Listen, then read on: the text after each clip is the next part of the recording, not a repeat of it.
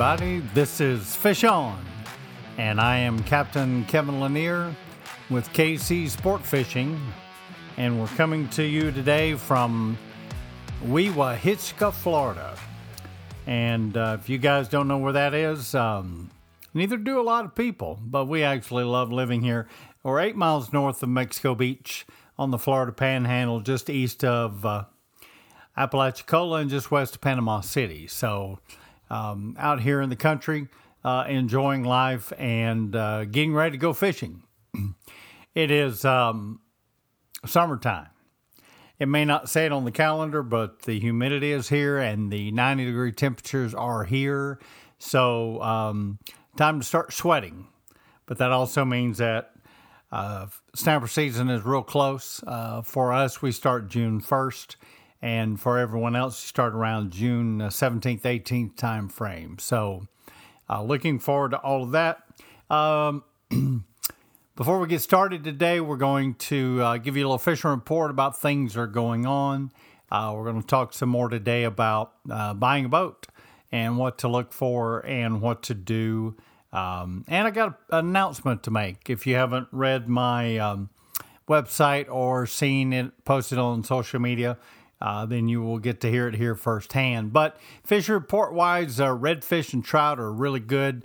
Uh, my wife Cindy and her friend Tammy went with Captain Jordan Todd out in St. Joe Bay this week. Uh, caught some really nice redfish and trout. Uh, the flounder are here. Uh, guys are catching a really nice flounder. Pompano are starting to fade a little bit, but there still can be caught. Um, offshore, amberjack still hot and heavy. Uh, triggerfish are good. Uh, both those close down at the uh, end of May for us. So uh, if you're going to get down here and get amberjack triggers, you got to do it pretty quick. Right now, if the weather cooperates, the red snapper season opener should be phenomenal. Looks like it's going to be a little lumpy uh, the rest of this week and next week. Uh, we had our first tropical wave move through here, like it normally does, the end of May, 1st of June um, and the annual kickoff of hurricane season. So that always uh, brings new um, complications to fishing. Uh, but uh, fishing is really good right now. I mean, from now till uh, the middle of July, uh, the fishing will be really, really good. Um, July tends to get hot. And um, they tend to move out into deeper water, but there's always something to catch here. The kingfish are showing up Cobia are here. There are not many of them, unfortunately. And uh, Spanish mackerel are still thick on the beach. So, but talking about uh, buying boats, uh, last time we talked about center consoles, dual consoles, pontoons, bay boats, all those type of things that you have to choose from. Um, and I talked a little bit about the 90% rule, which is really my rule or my world according to Captain Kevin. Uh, but always ask yourself uh, when you're going to look at boats, uh, 90% of the time, I'm going to use this boat to do what? Um, and that's not only answered by you, but uh, your wife, your family, depending on what all you want to do. Um, you know, when you're looking for a boat as a private individual, um, you know, you always have to keep cost in uh, mind and all those things. But the main thing is, I always encourage people to buy a boat for what you're going to use it for the most. Um, we talk about buying new or buying used. Um, new boats are expensive right now. I mean, they're very expensive, and used boats are hard to find, especially quality used boats. Um, you know, when you start looking at used, um, the used market, you got to figure out if things are um, really uh, beat down or if they're still in really good shape you know, one thing people always talk to me about are engine hours and how we, uh, what engine hours really mean to them. You know, buying a 10 year old boat with 300 hours, in my opinion, would ring a lot of um, caution bells and flags go up. Uh, buying a two year old boat with a thousand hours on it tells me that people use it. Uh, if you use the boat, you got to maintain it. Um, so don't let hours really scare you away from a boat yeah, I know there's a certain amount of life in an outboard, but at the same time, a boat that is used and taken care of is far more uh, better buy, in my opinion, than a boat sat in a yard for years and not used.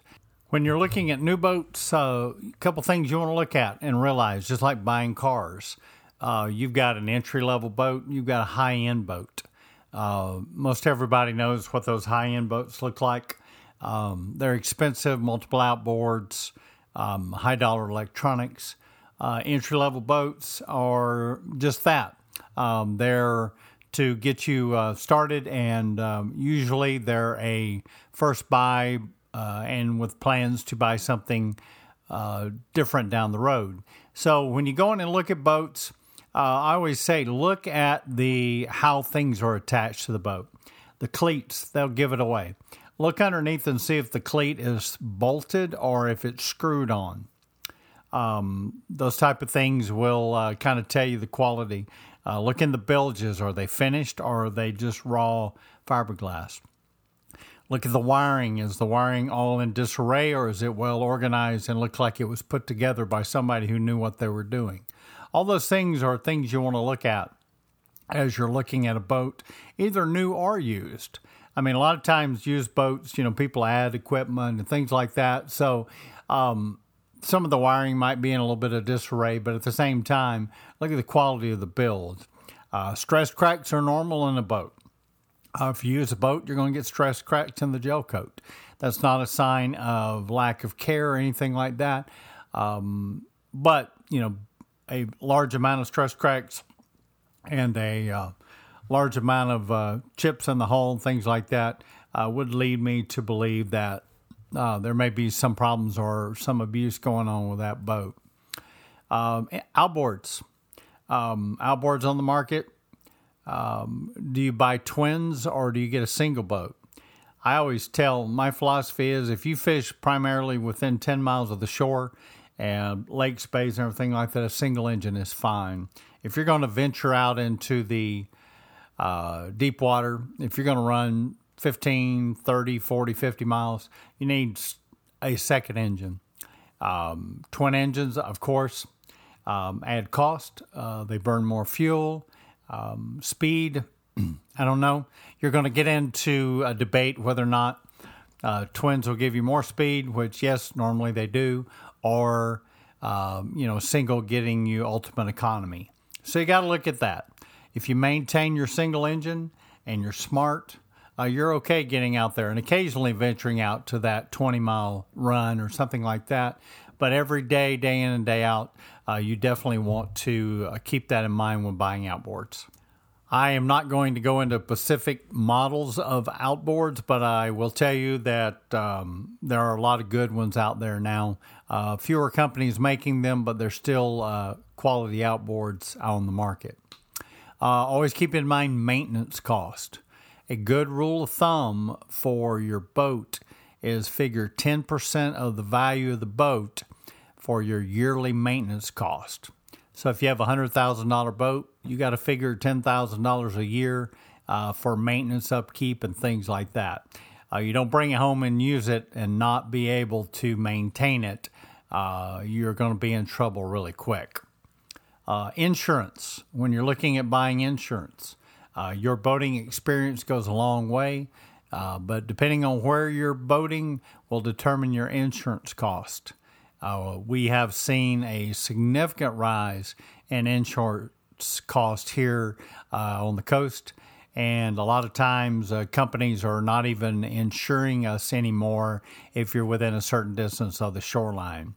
As a charter boat, um, there are fewer and fewer companies that are insuring charters, so the price is really getting out of hand. There are a lot of things to think about. I mean, I've had guys ask me, hey, what if I buy a boat and lease it to a charter outfit? Well, keep in mind, the boat's going to get used. Uh, you still have to maintain the insurance and all those things. Um, I run a charter boat, so my two and a half year old boat's got approximately uh, 1,300 hours on it uh, versus some two year old boats that normally would have uh, 500 hours or less. So, a lot of things to think about. Uh, we'll talk about in upcoming episodes, you know, like trailers and what you're looking at. We've talked about electronics already, outfitting that boat. Remember, safety gear. That's another episode we'll have. We'll talk about safety gear and what we recommend. There's a certain amount that you are required to have, and then, in my opinion, there's a certain amount uh, that you should have in certain types. So keep all that in mind when you're going to buy a boat. Um, you're looking at how the boat's laid out. How are you going to use it?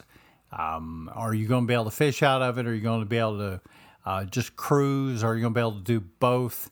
Um, there is no such thing as the perfect boat. There are some incredible boats out there, but there no boat will do everything. Uh, no matter how hard you try to find it, um, you're always going to be lacking something, um, depending on what you want to do. Uh, are the fish wells big enough? Or do you have a live well on the boat? Um, what kind of storage do you have on the boat? I would say one great thing about WorldCat is we've got more storage than we got things to put in them. Uh, a complaint that I can never have uh, storage on my WorldCat. Uh, great fish boxes, all around, great setup. Uh, you know, yes, there are some things that I would like to see different on that boat. Um, just like there are things that if you buy a, a say a yellowfin or a contender or one of those higher end boats uh, that you might consider. Uh, other things to think about: Are you going to tow it? Are you going to put it in the water? Do you need to bottom paint it? All those things are things you need to think about before you ever sign the dotted line and make that purchase. Um, we trailer in the off season and we keep it in the water during the season. Um, I'm not a fan of bottom painting because I do believe bottom paint affects the performance of your boat, but at the same time, so does growth on the bottom. Um, you're looking at anything from um, $10 a foot to more to put it in a slip in a marina. Uh, you can store it in a um, uh, storage shed uh, facility at a marina, uh, dry storage, uh, where they put it in and out with a forklift. So, those are all things to think about. Uh, you know, your friends, you're going to have a lot of friends once you buy a boat because everybody's going to want to go fishing. Cleaning your boat. How do you clean it up? Uh, we have gone through a number of products that we have. Uh, some we've used and we continue to use today. Some we've used a couple of times and thrown them away because they just really uh, weren't meeting muster. Uh, one product, for instance, I will give you or I will tell you about is Salts Gone. That's S A L T S Gone. Um, it's a salt removal product. Uh, in my opinion, uh, best one on the market. Uh, you spray it on and it takes that salt right off and dissolves it.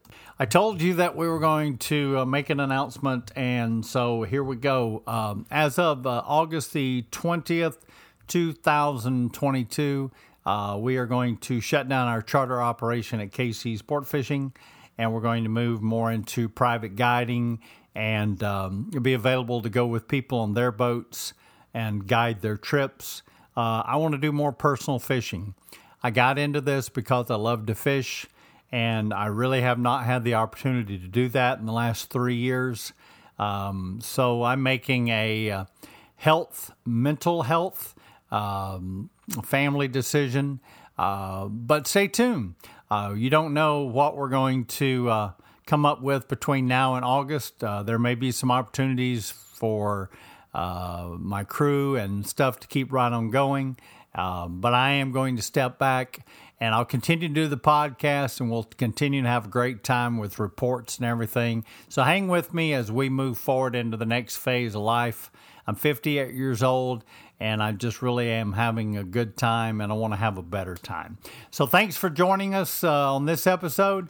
Don't forget to subscribe to the podcast, like us, uh, check us out on Facebook, Instagram, YouTube as always. I see a lot of you are uh, subscribing on YouTube. It really makes me uh, happy to see you guys doing this. So we'll be back next time and we'll talk about fishing some more. And we really look forward to seeing you on the next episode.